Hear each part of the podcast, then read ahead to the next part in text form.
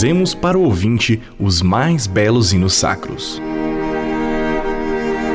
Hinos preciosos que falaram tanto aos nossos pais e certamente continuam falando nos dias de hoje.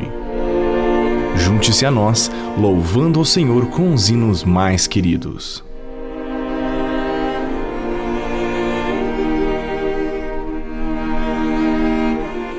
Cantar os hinos queridos, hinos do Inário. Isto é celebrar os extraordinários feitos do passado, é relembrar as histórias de lutas e desafios dos nossos pioneiros. É firmar parte de nossa histórica herança de fé cristã escrita com oração e muita dedicação por parte de nossos heróis do passado. Que alegria saber que podemos louvar ao nosso Deus com todos os estilos de músicas e louvor, inclusive do inário.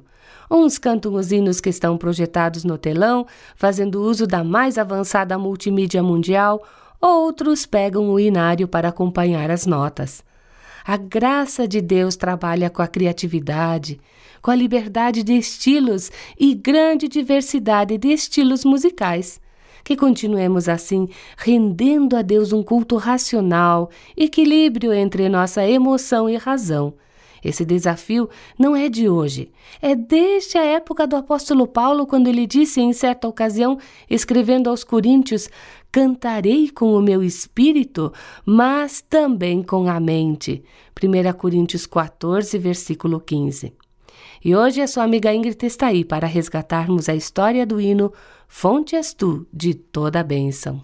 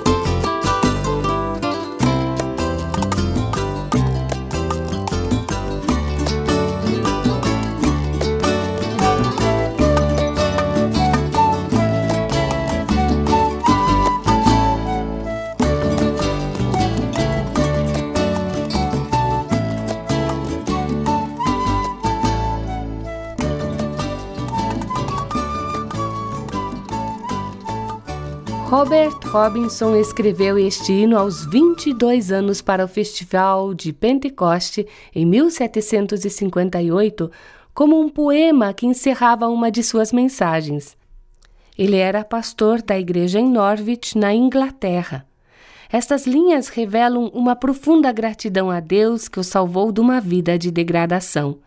Na segunda estrofe, Robinson faz referência a Ebenezer, alusão a 1 Samuel 7,12.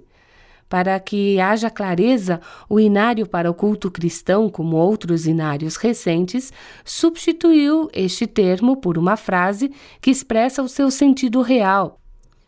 Desde 1760, os inários incluem somente três das quatro estrofes de Robinson. Ele nasceu em Norfolk, Inglaterra. Foi em 27 de setembro de 1735. Ficou órfão quando criança e aos 14 anos foi aprendiz de barbeiro. Ali caiu na influência de más companhias. Aos 19 anos começou a sustentar-se a si mesmo. Uma noite em 1754, querendo saber algo do seu futuro, foi a uma cigana. Essa estava bêbada mas para mostrar como Deus pode usar qualquer pessoa ou ocasião que Ele quer para alcançar uma pessoa, esta cigana disse para Robinson: Você viverá para ver os seus netos. Essas palavras ficaram gravadas no seu coração. Robinson meditou em que tipo de avô ele seria. Na sua vida atual, não era um bom homem. Faria um péssimo pai e um avô pior ainda. Sabendo que o notável pregador George Whitefield estava fazendo conferências na sua cidade, foi ouvi-lo e lá ouviu um sermão sobre arrependimento, sobre o texto de Mateus 3, versículo 7. Ficou muito impressionado e, depois de três anos de lutas espirituais, fez a sua profissão de fé. Tornou-se pregador. Pastoreou algumas igrejas na sua terra natal, sendo a última uma igreja batista onde ele serviu até a sua morte em 1790. Robinson foi um homem extraordinário. Embora lhe faltasse uma educação formal, tornou-se proeminente como pregador, erudito e teólogo. Escreveu muitas obras teológicas e publicou a História dos Batistas em 1790. As três estrofes do hino são uma grande exaltação a Deus, submissão à soberania de Cristo e reconhecimento de sua fidelidade e amor, e uma confissão de arrependimento e uma busca pela presença de Cristo. Sim, Deus transforma vidas. E a vida de Robert Robinson, bem como seu hino, são atestado e exortação a todos nós cristãos modernos. Há ventos de doutrina, prazeres e correntes prontos a nos arrastar para a escuridão, mas uma vida fundamentada na soberania de Deus irá prevalecer, assim como a casa que é construída sobre a rocha. Robinson não foi o primeiro exemplo de um homem que deixou um legado importante para a história do cristianismo, mas acabou falhando, inclusive em perseverar no caminho.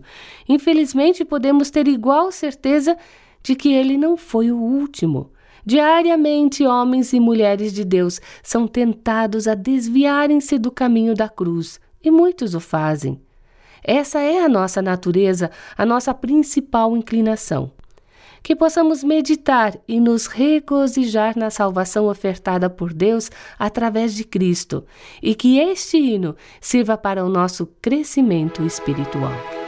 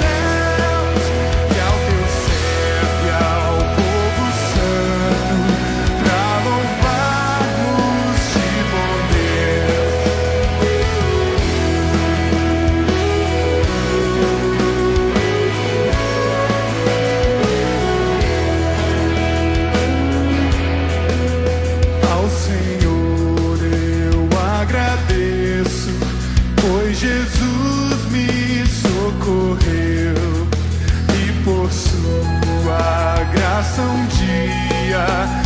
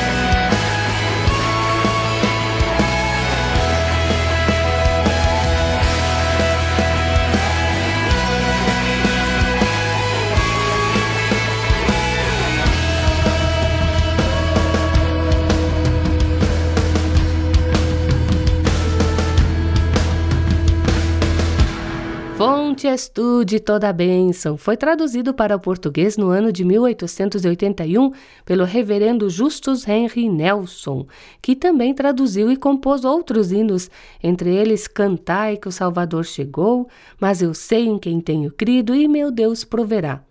O reverendo Justus foi um homem muito importante para o crescimento evangélico no país, tendo plantado inúmeras igrejas metodistas no norte e nordeste do país. Como é de se esperar, há diferenças entre o conteúdo do original em inglês e a versão em português. E para que seja mantida a métrica e a forma estrutural do hino, não há como fazer uma tradução estrita palavra por palavra. Mas que coisa boa poder compartilhar com você a história deste hino querido. Que ele realmente fale ao seu coração. Que você também erga o seu Ebenezer, cuja palavra em hebraico significa pedra de salvação. Que você erga o seu altar memorial à salvação. E significa até aqui nos ajudou o Senhor. Sejamos gratos a Deus pela salvação que Ele proporcionou através do resgate pago por Cristo e prossigamos rumo ao céu plenamente entregues à soberania do Senhor.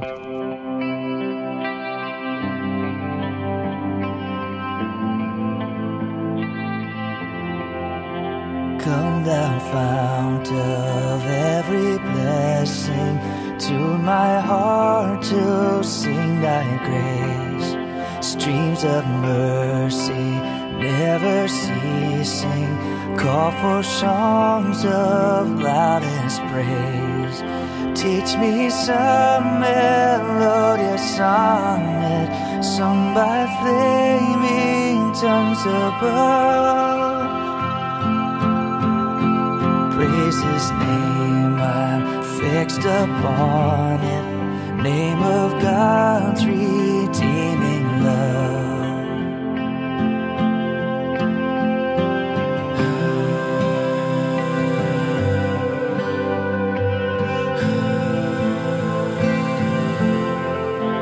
Oh, to grace, how great a debtor. Daily I'm constrained to be. Let thy goodness, like a fetter, bind my wandering heart to thee. Prone to wander, Lord, I feel it. Prone to leave the God I love.